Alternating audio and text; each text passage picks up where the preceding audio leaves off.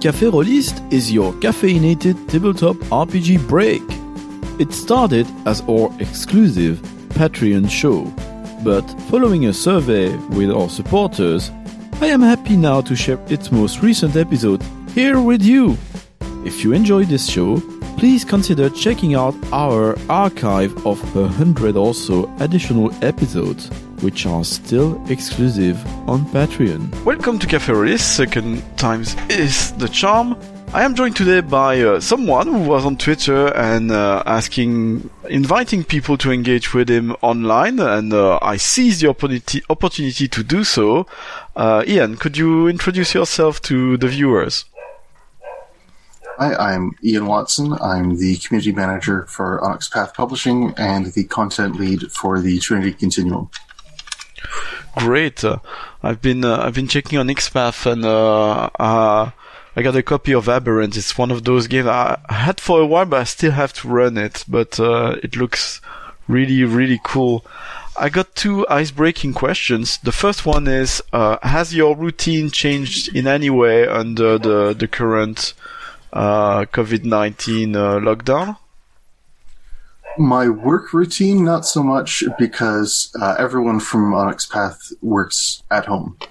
Uh, uh, Rich Thomas, the, the founder, um, he lives in uh, Philly, Philadelphia, and I have literally never seen his house. And I've been working for the company for eight years, so we're, we're all distributed everywhere. So in terms of working, things are the same, but in terms of you know personal life, things are a little bit different. I I don't go out as often. I you know try to make fewer but more frequent, uh, more infrequent. Yes, more infrequent uh, runs to the store than I usually do. That sort of thing. Great. And well, I assume in that case you have not picked up any new skills or hobbies uh, as part of uh, the lockdown. Not really, just more working. Well, working is good. I mean, uh, yeah, I, am not sure I could afford to work at the moment. I'm unemployed, but uh, I got to take care of my son. Uh, that's uh, that's quite a challenge in, in these times. Uh, so uh, the big thing you're working on at Onyx at the moment is it Trinity? Is it the the one you making the news? Yes. Trinity Continuum. it's uh, the it's sort of the new edition of the original uh, Trinity, Aberrant, and Adventure games that came out in the uh, the late '90s, early 2000s from White Wolf.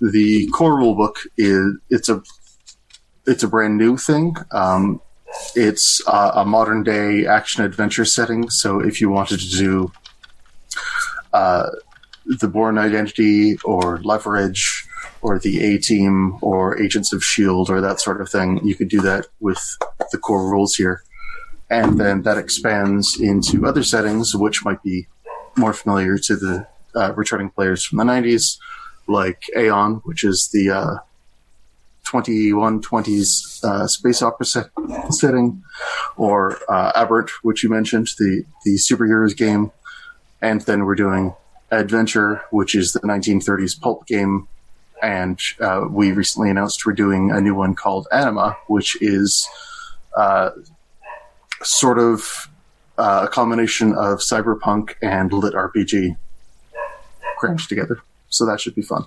Cool. It seems like cyberpunk is getting more popular again at the moment. I heard a, a lot of mentions of it. I guess it's related to the new video game coming out and, and a few uh, movies also recently. That could be. Um, I've had anima sitting in my head for most of the last eight years, so we're finally getting to do it. So I don't know if it like it, it just coincidentally happens to be popular right now, but I've been wanting to do it for a long time. So does that mean you have a writing role in Anima in addition to your uh, communication role at Onyx Path? Uh, no. Uh, what I do is, um, as the content lead my role is I sort of create the, the universe and I've got it all sort of laid out in my head of how it's supposed to flow from one game to the next and how it all comes together. And then uh, Eddie and I um, act as developers and get all the other writers to actually write the material. I've got uh, uh, from Portugal, who's a game designer himself. He's doing a superhero games called Heroes Modernos, but he's very interested in um, Trinity Continuum uh, Anima. And his, his question is, can you reveal more about it? uh, we just announced it, so at the moment there's not a lot I can cover, but I'll, I'll do a little bit. Um,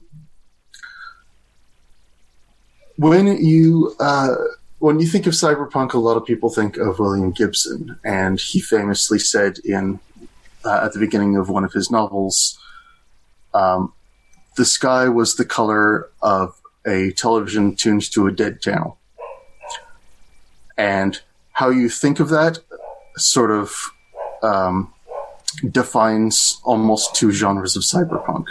Now, originally that was like the electric, dismal gray snowstorm of, you know, TV static. But these days, when you turn a TV onto a dead channel, it's just bright blue. Uh, so, uh, what I call sort of, for lack of a better term, dark cyberpunk uh, would be more of the, the gray snowstorm thing, like Blade Runner. Even when it's daytime, it's nighttime. Yeah where uh, the the sort of light cyberpunk, I guess, uh, would be something more like um, uh, Mirror's Edge or Remember Me or um, uh, similar games and settings uh, to that, where um, everything is bright and almost too clean, where the if there's a fascist government, they're just they're trying to almost literally whitewash everything by by making it perfect and pristine. So, so it's a pristine world. It's not. It's it's still uh, cyberpunk. It's not uh, falling in the slightly parallel genre of uh, solar punk, is it? Uh, it's it's crossing a bit with that. Like the the boundaries are fuzzy. Um, it, it's not specifically one thing or another. We're, we're pulling a lot of inspirations in from, from a lot of places. Well, it's quite interesting, cyberpunk. It's uh, well, when you try to categorize something a bit like punk itself as a genre of music, it's quite difficult to to pinpoint the the boundaries are quite blurry. Um, mm-hmm. We we were I was seeing a, a list of cyberpunk m- movies recently, and I thought it was fascinating how in our head, cyberpunk is kind of precise, but when you look at movies which match that, there are not that many movies which are exactly that. They, they sort on the side. Like, I guess Blade Runner is kind. Is it a noir movie or is it cyberpunk? And then you got you got stuff like The Matrix, which is right. uh, I guess it's a bit like Anima, The Matrix, because it's you don't really see the the trash and etc. Uh, it, it is and it isn't. Uh, the Matrix itself looks kind of dingy, and there's that sort of gr- green over sickly green overtone to everything. Um, but it does have that element of having the real world and the virtual world that you go into, which is uh, the other half of the equation that we're going into here. A, a lot of what's going on in the game is sort of split between the two worlds. You have the real world uh, which is the cyberpunk aspect, and then you have the virtual world, which is the the lit RPG aspect. So, do you have the the classic? Uh, let's what what do you play in Anima? Do you play the uh, you know the classic, the muscle, the the hacker, the drone controller, the the face, or are things slightly different in terms of um, things that players can uh, can inter- can uh, incarnate in in that world? we expect um, that people will probably be playing whatever they like playing. Uh, it, there, there's not going to be a specific hacker class exactly, uh, like there is in a lot of similar cyberpunk fiction, because everyone has access to Glass, which is the uh, the, the brain imp- implant technology that lets you enter the virtual world. So anyone can be outside and anyone can be inside, and you might even take different roles depending on where you are. Um, like someone who's normally like a, a, a, weak bookworm outside can become the tank when they they go inside. Uh, so it should be really really interesting. Um, I mentioned Anima. There's also things like Tron or uh, the the Hack-Sign anime. Uh, a, a, lot of, I mean, everyone's familiar with that sort of thing where you know there's the virtual world that you go into and have adventures in there. So uh, it, it's it's digging into a lot of that sort of fiction. Cool. Uh, I'd like to run a, a campaign inspired for, by Sword Art Online, so that that might be the system uh, for me to to do so. I like the idea that everybody's connected because uh, the last cyberpunkish game uh, I played was Shadowrun, and we ended up with oh, and there goes the the hacker is doing his thing, and you have to wait while the hacker is doing his thing in the virtual space, and then oh no, the shaman is going into the astral plane, and you're waiting for for the shaman to be done, and oh, everybody in the real world, okay, we can play together uh, again. So if people can play, everyone can play in the, the in the same playground and share different playground, and the rules can be inverted in playgrounds. That sounds like a a, a very dynamic uh, arrangement among players yeah, we didn't want to to make it feel like anyone had nothing to do at any given point. Uh, so either you're all, uh, I mean, you can split up if you want to, but um, we we didn't want it to to feel like you had to split up. So, so everyone's got something to do. So uh, you're you're the communication uh, officer for, for, for that game and, and others. Or oh, did you approach the the the PR for this game in a specific way in terms of the way you, you go about it uh, on social media, or did you create specific content to, to reach people uh, online? Not yet. Um, ah, Rich Rich has his his plan for uh, how he wants to roll things out in terms of like how quickly we start talking about it, and when we can talk about this, and when we can talk about that. So I'm just following orders. I thought this week it was quite interesting. It, it, hurts me to mention it because I think it's it's all part of the plan. But uh, uh, as a professional in that field, what did you think of the? I guess you can call it a campaign for uh, Miss Monopoly.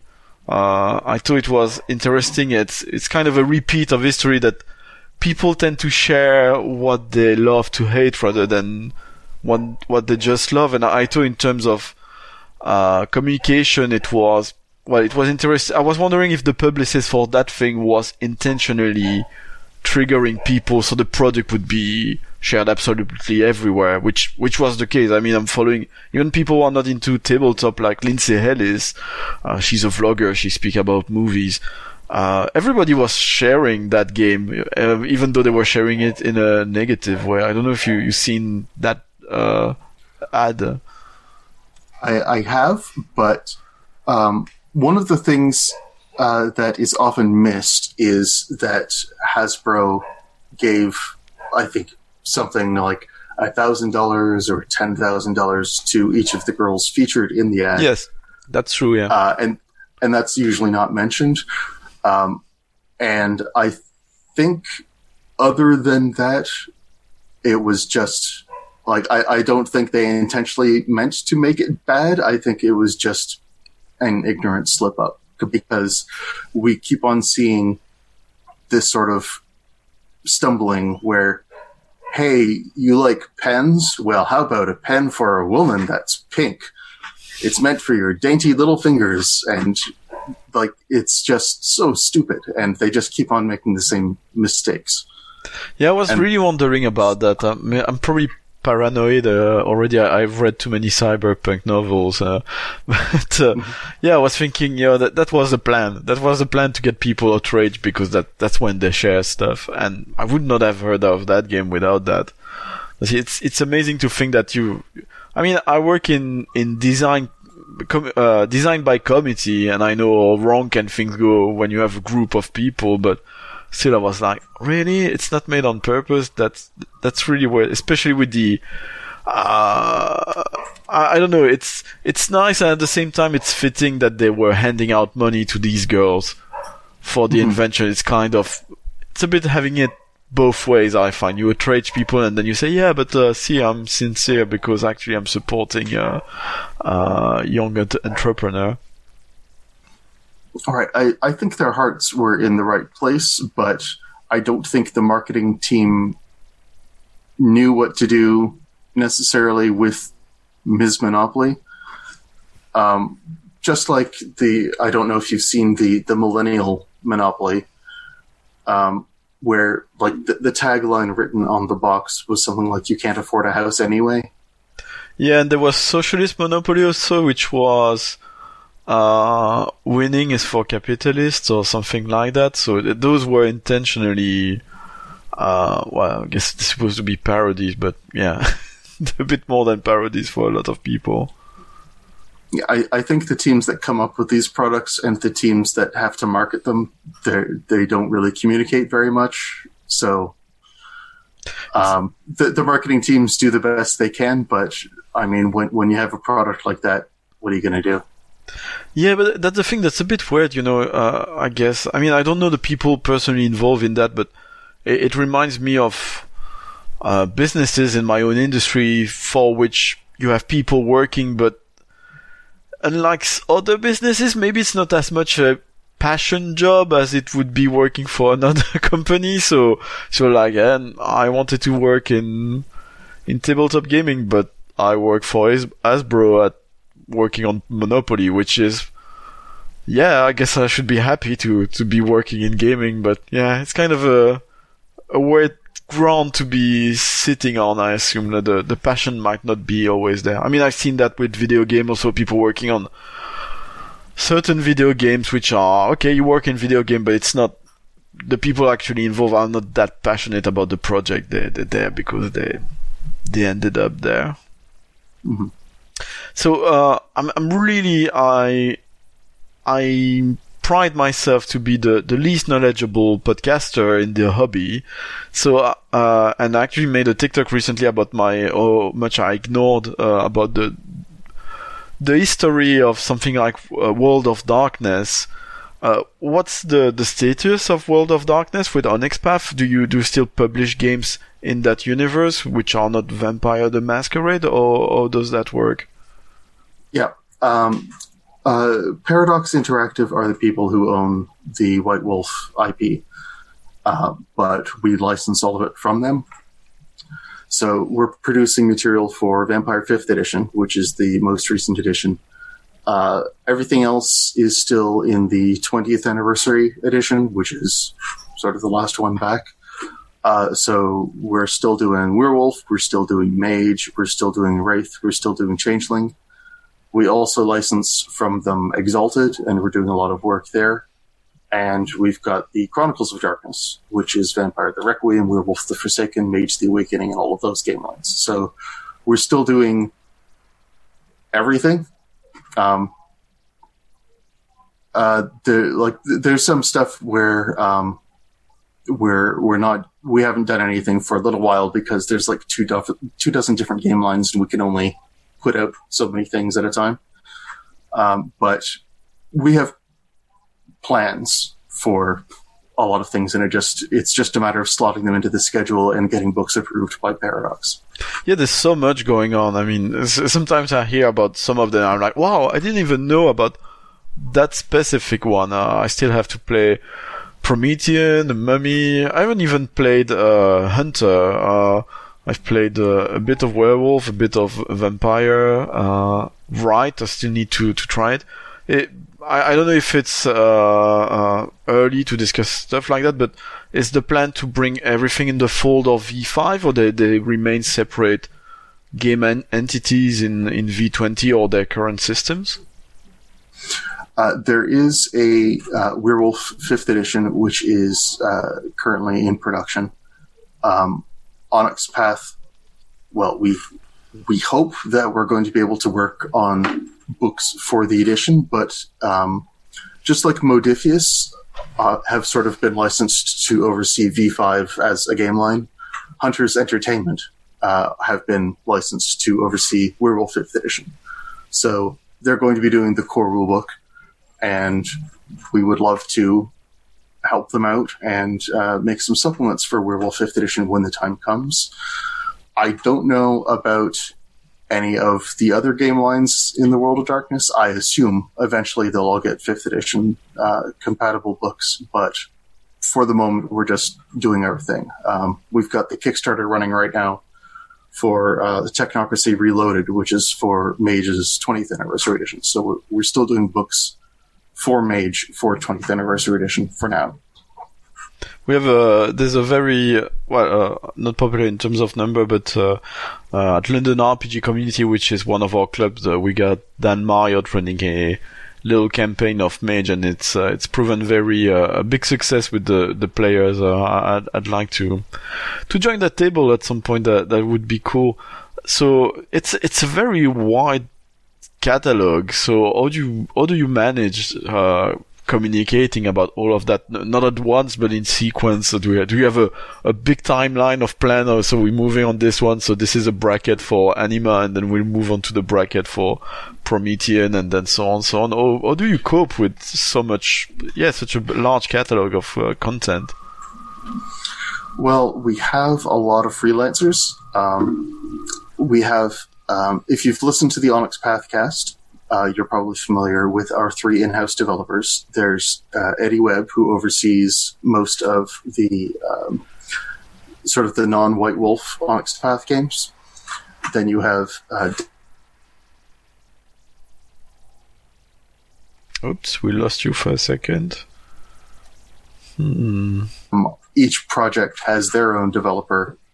Uh, so a given book will be developed by Megan Fitzgerald or Travis Legg.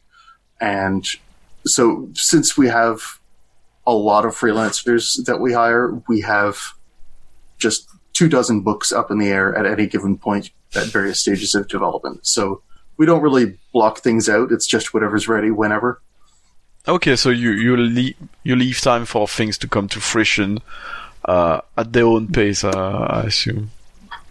Yep. Cool. Have you been? Uh, I remember what was it called? Uh, I think it was called Swallows of the South.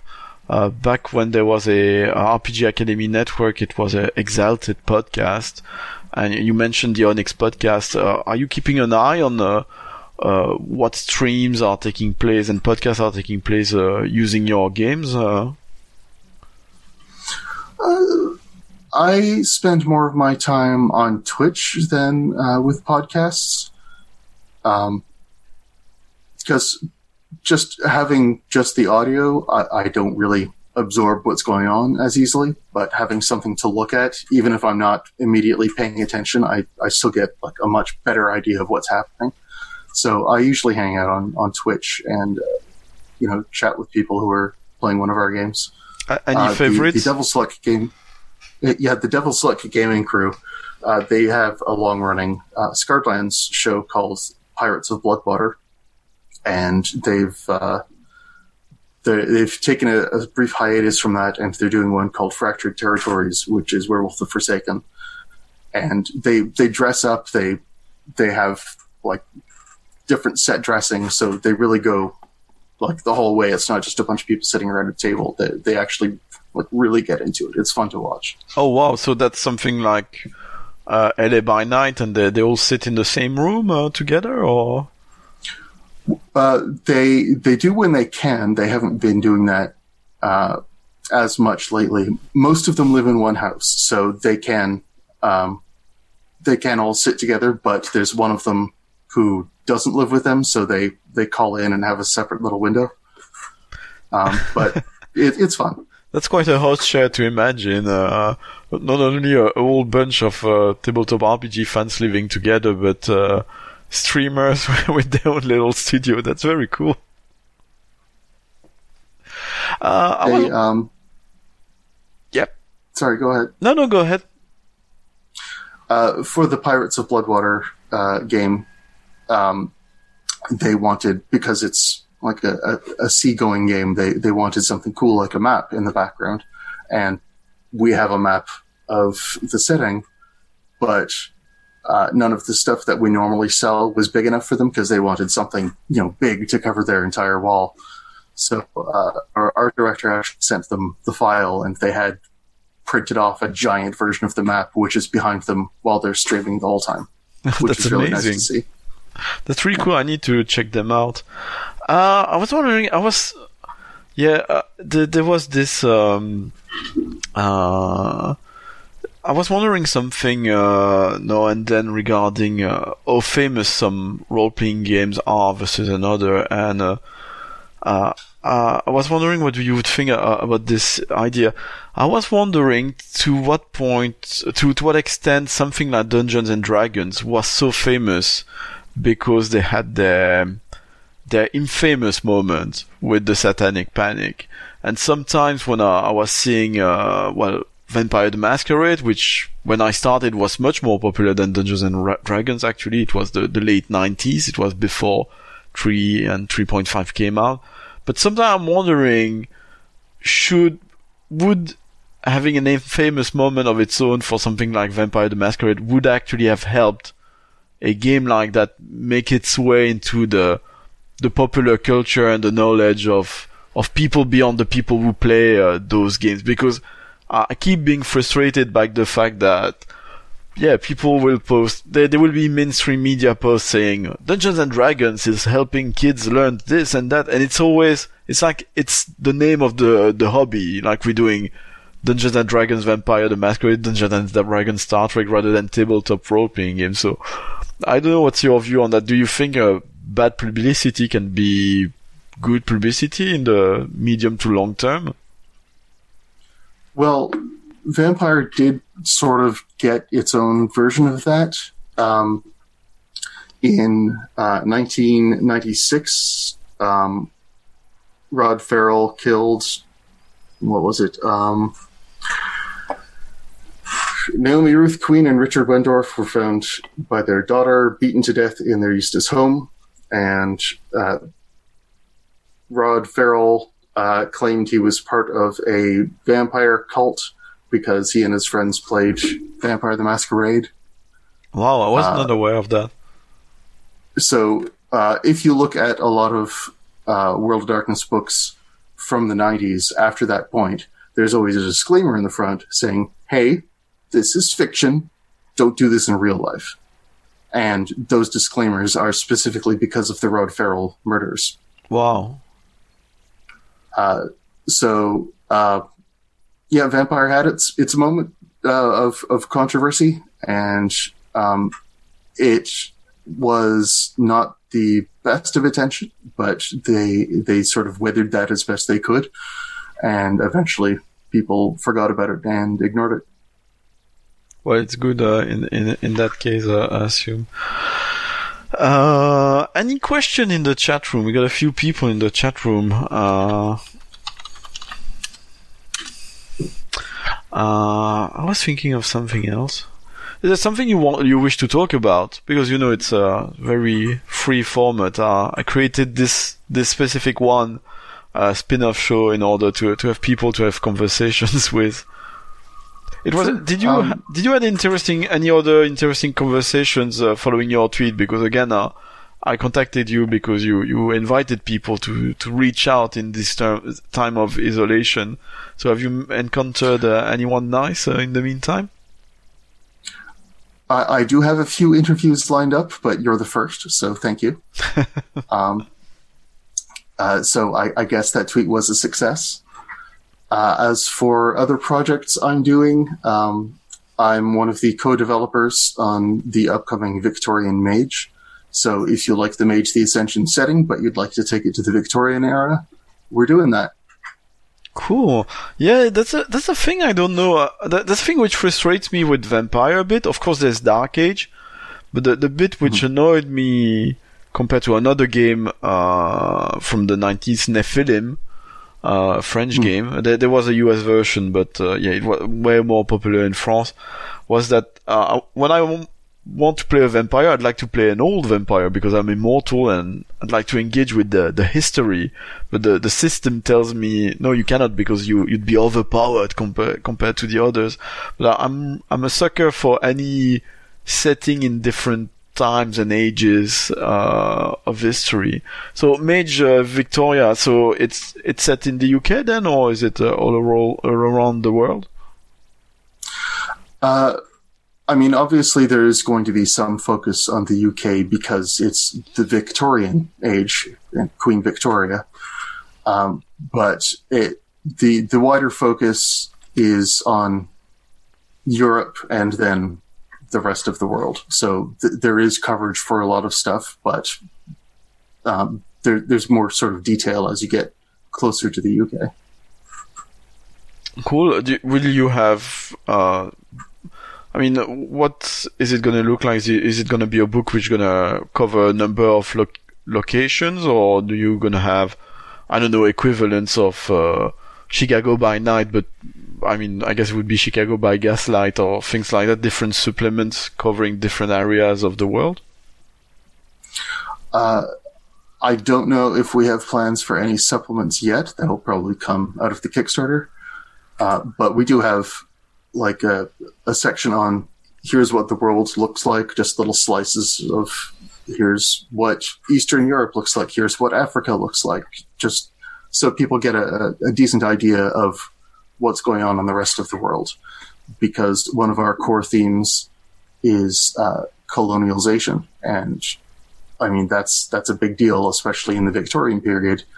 And as they say that you know the sun never sleeps on the British Empire because Britain and a lot of other uh, European countries just had all of these colonies going on and sort of over overriding the the, the native cultures of those areas, um, and that that creates a lot of conflict. And while all of that is going on, the old order of reason is turning itself into the technocratic union. So there, there's a lot of really interesting things happening in that time period that we can dig into. It reminds me uh, uh, a book by uh, Neal. Is it Neal Stephenson? His name. Um, it's called The Diamond Age, and it's it's a cyberpunk book, but in a future where people congregated not by nations but by sort of uh, uh, culture slash point of views, and one of the the major uh, conglomerates is one which is inspired by the Victorian age, but at the age mm-hmm. of nanotechs.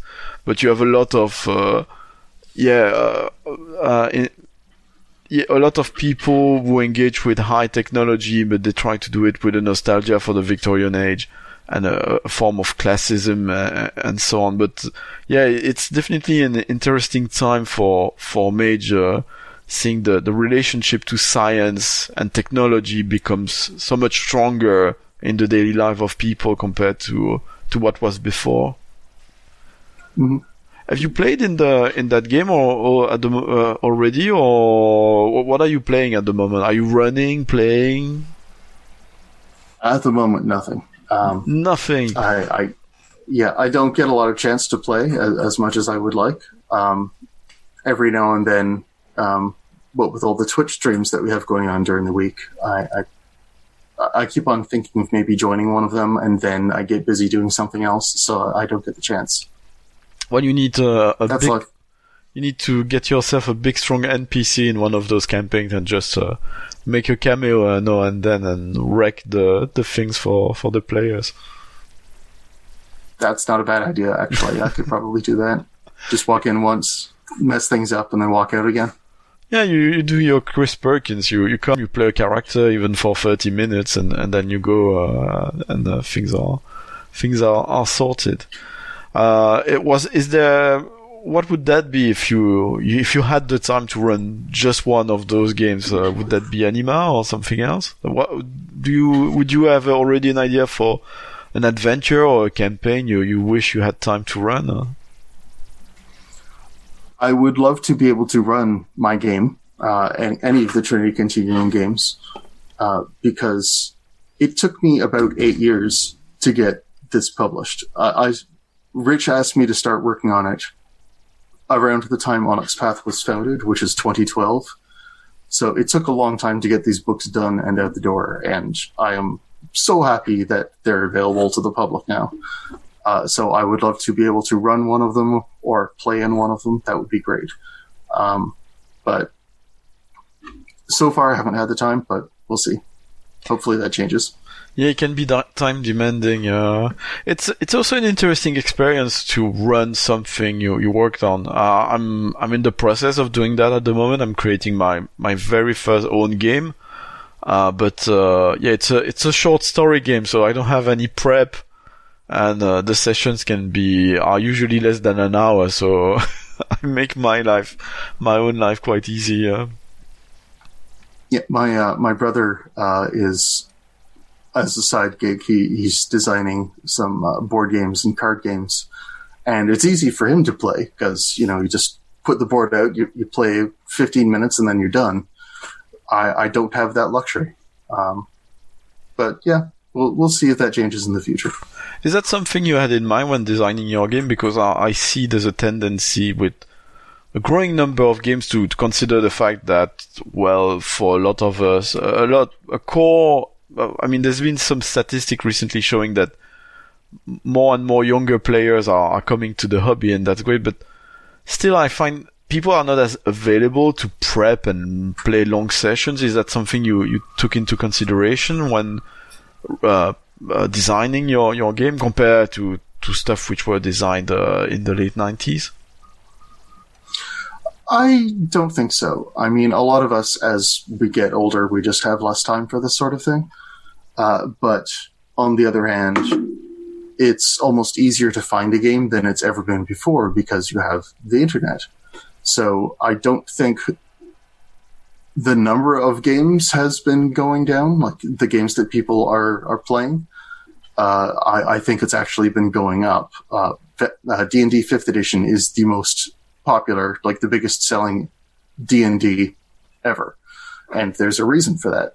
Uh, not just because D and D Fifth Edition is good, but because it's it's hitting the market at the right time where a lot of people are able to play uh, that that maybe couldn't before because the technology wasn't in place for it.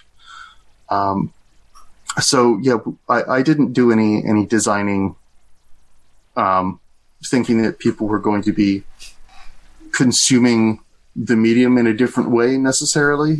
Uh, I just assumed if people want to play, they're going to find a way to play. Cool. So you don't think that D&D 5th edition, for instance, uh, they, they, sort of made themselves a bit more approachable and slightly simpler than uh, uh, 4th, maybe a bit, and uh, especially 3.5 were? Oh, I'm I'm not saying D and D Fifth Edition isn't a good game. I'm just saying that its popularity isn't just because it's a good game. Yeah, yeah, of course. Um, I never got the chance to play Fourth Edition. I, I did play some Third Edition and 3.5, and I like Fifth Edition better. Mm. Um, I think it's time D and D got rid of a lot of its baggage but I know there are a lot of old school players who, you know, they need to have their their six ability scores and they need to have their saving throws. Uh, I think D and D could do better without them, but um, yeah, they, they, they still need to to bring in a lot of that old crowd too. Yeah, I wonder. Yeah, I wonder how, how long is gonna last. Uh, I think they they learned their lesson from three, three point five, and then jumping to fourth that they should not be yeah the, sh- the time between editions should be as long as possible so i assume they will gonna try to to enjoy their fifth for a very long time but i hope so i wonder what uh, what a d&d 6th edition when when it would be happen and uh, what it would be like i think it yeah it would be quite quite weird uh, usually i try to encourage yeah people to if they want D and D five to be slightly different, to maybe try a different game. a lot of people are playing uh, D and D, and a lot of people are playing only D and D. But uh, that's my own. I mean, it's fine, but uh, I like D and D. But sometimes I, I regret again the late 90s when the landscape was much more balanced because uh, at least in my experience in France and Belgium uh, Vampire the Masquerade dominated the the question was not or do you play Vampire the Masquerade? The question was, do you play Chicago by night or do you play ba- Paris by night? Because everybody played Vampire, but right. even though it was still much more balanced between Vampire and RuneQuest and Star Wars D6 and a bit later Legends of the Five Rings than than currently it is, where you've got I don't know, uh, 70 to 80% of the people playing Dungeons and Dragons, and then the the rest is uh, of the pie chart is you need to zoom on it to see uh, who's playing uh, V5, V20, uh, and and so on. Uh, so I, I, find I like I like yeah I like people enjoying different things. I don't like when there's a huge player in the in the middle. Uh, I do you do you uh, sometimes come to to the UK to uh, present your games? I, I don't think uh, Onyx Path is usually represented at UK Games Expo, which is not happening this year. So, but uh... Uh, we do go to UK Games Expo. Oh. Usually, oh. it's uh, usually it's just Matthew, but uh, I think Matt McElroy, our um, our managing developer, editor, managing editor, I forget his title. Uh, I think he goes over there from time to time too. Um, but we don't have a like a big presence uh, like we do at at, uh, at some of the conventions over here, most, because most of us are over here, so it's just easier. Um, but yeah, Matthew Dawkins lives in the UK, so he oh. goes to UK Games Expo when he can. um, I've interviewed quite a few people uh, who were trying new format to to work with the lockdown, so having online conventions. Is it something you you've been aware of or looking into in any way? Uh, yeah, our our friends at Gehenna Gaming um, ran Virtual Horror Con a few weeks ago, and it was it was a lot of fun. And they did it with about two weeks prep. They they came up with the idea, let's run a convention, and then they ran a convention and I don't know how they did it, but it it they pulled it off like really well. Uh, they had games running on uh, mostly panels running on their Twitch channel, and then their games would be running on YouTube. So you could sort of switch back and forth and uh, look at whichever you preferred. And it was running almost 24 hours a day for about like three days. It was crazy uh, in our recent Monday meeting notes blog, um, Rich has uh, asked people like, "Hey, we're maybe thinking of doing an online convention. What sort of thing would you like to see?" So if if people have anything that they'd want to see from a virtual Onyx Path convention, uh, head on over to the Onyx Path blog and, and leave your comments.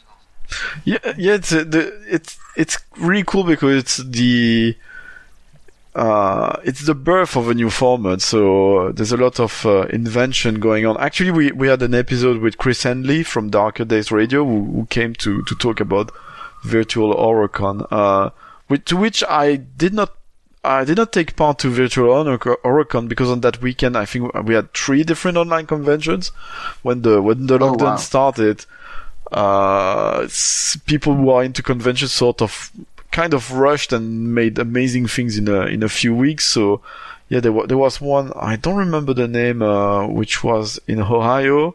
I mean, the the people doing it were based in Ohio, and I uh, took part to one uh, called CyberConf, which was uh, a French one. But the yeah, it's amazing what they did with Discord. They had a little chat room for each publisher or game designer, so you could show up in a chat room, say, like you would show up at a booth at a convention and, and ask, oh, so what is your game about? Oh, well, welcome to my booth. Uh, I'm to tell you all about it. And then in the meantime, running a, a Twitch stream continuously with panels and in between having a, what they call a free radio where you had just two hosts improvising stuff and having come like like you have on a uh, FM or AM radio with people calling in, and you say, "Also, uh, what do you think of the situation?" Uh, and so on. Uh, I'm very curious to see how these things will will have second editions, which are improved uh, and so on. But uh, yeah, if if yourself, uh, Onyx Path is organizing one, that that's very exciting too to see a publisher move into um, into the field. Because I mean, every year uh, we we have like new books we want to announce or whatever, and we usually save those for conventions. And now that there are no more conventions, what are we going to do? Do we just post about it on our blog, or do we want to make an event out of it? So let's try to do a convention and see what we can do there. Think it's a very good initiative. We got a question from a podcaster. The we got Richard from the D20 Future Show, who asking what makes a great vampire adventure and how do Onyx Path write publishable adventures? Um, for vampire specifically, we haven't really done any adventures except um, what's in Chicago by Night. Um, and I think what makes a good vampire adventure uh, is really digging into not just the, the history of the setting, but the themes of the game. You, you really want to, to reinforce those. Uh, so the, the big event that happens in Chicago by night is uh, the Lasombra, uh, one of the, the vampire clans who are traditionally associated with the Sabbat. They're leaving the Sabbat and trying to join the Camarilla and that's a that's a big deal. Um, and yes, the Camarilla, I'm sure, would love to have a powerful clan like the Lasombra, but also they've been enemies for 500 years. So uh, I cannot how see are they every- going? everybody not being happy about that. Right, exactly. How are they going to to like what concessions are they going to ask of the Lasombra if they want to join? Uh, how are the Lasombra going to react to that? Are, are they going to say no, that's too much, we, we don't want to anymore, or are they going to say no, it's worth it to join? Uh, and any sacrifice that we need to to undergo is worth it to to join up with the Camarilla. So there there's that that interesting um, sort of negotiation space on what exactly the Camarilla is going to ask of the Sombra and what the Lasombra are going to do about it. Could- Can imagine it could create at least, uh, to some extent, a, a schism among the Lasombra, and some of them saying, "Well, uh, we're gonna do our own thing and gonna become uh, anti-Lasombra." I don't know if those were, were a thing, and uh, will be the Lasombra will remain with the the Sabbat. It, it actually. Uh, yep, go ahead.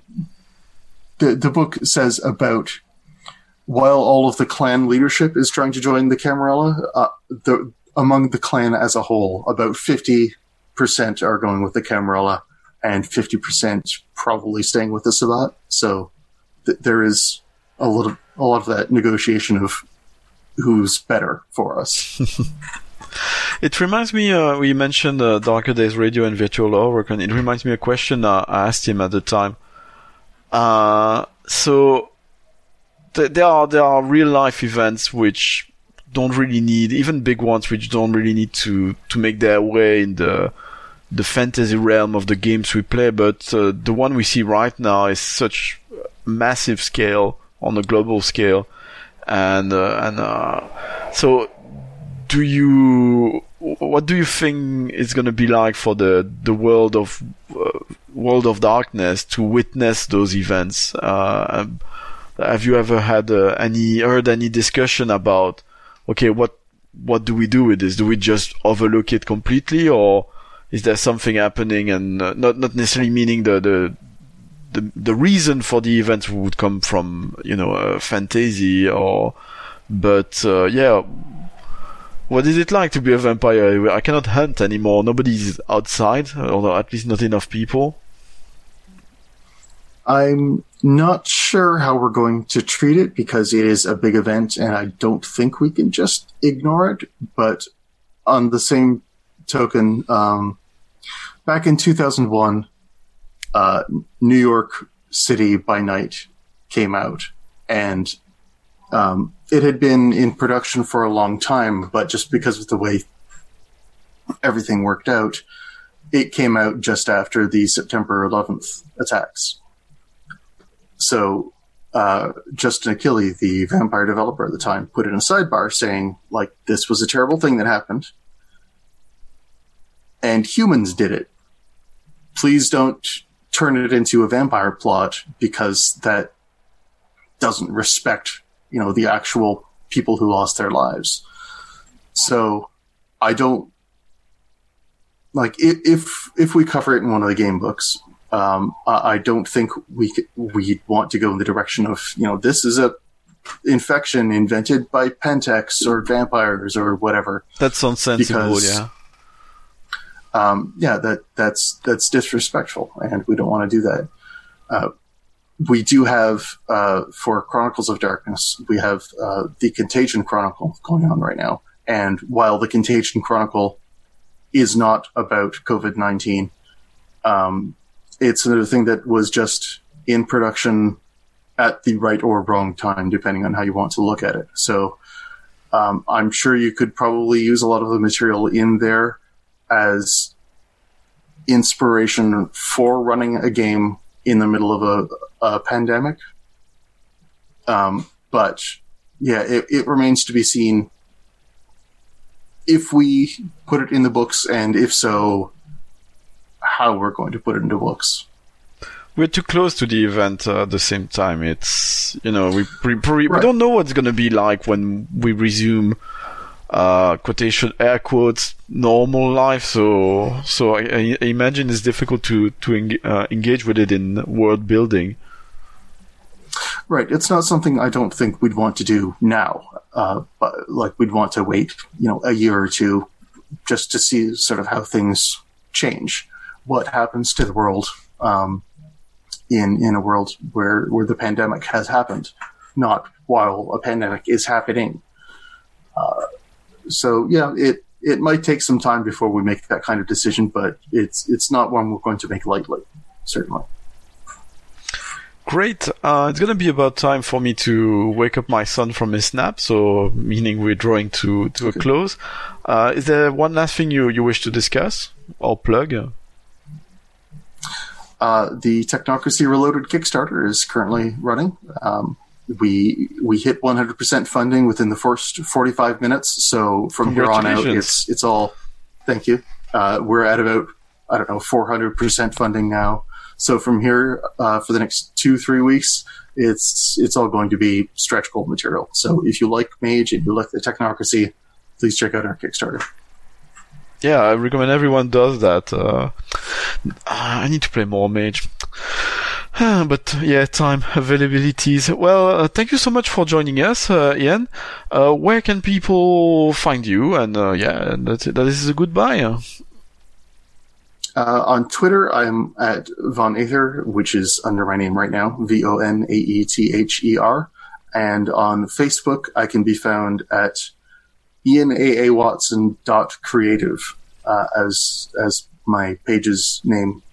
And I don't update it as often as I do Twitter, but every now and then I throw something out there that I'm playing around with.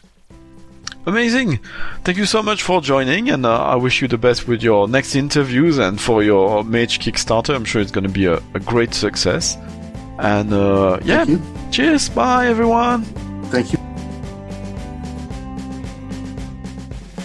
Our logo is designed by Roland Kunz our theme song is Playtime by Jahzzar, which you can download on the Free Music Archive. A video version of this episode is available on YouTube. Please consider subscribing to our channel there. Leave us a review on your favorite podcasting platform. If you would like more Cafe Rolistes, you can also get access to our archive of a hundred or so additional episodes via Patreon.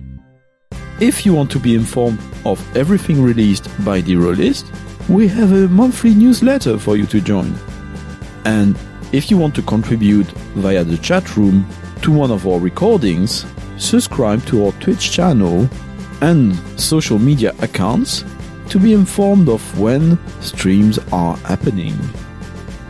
Finally, links to everything I just mentioned can be found in the description of this episode. Thanks for listening to us, and remember, you are the Rolistes.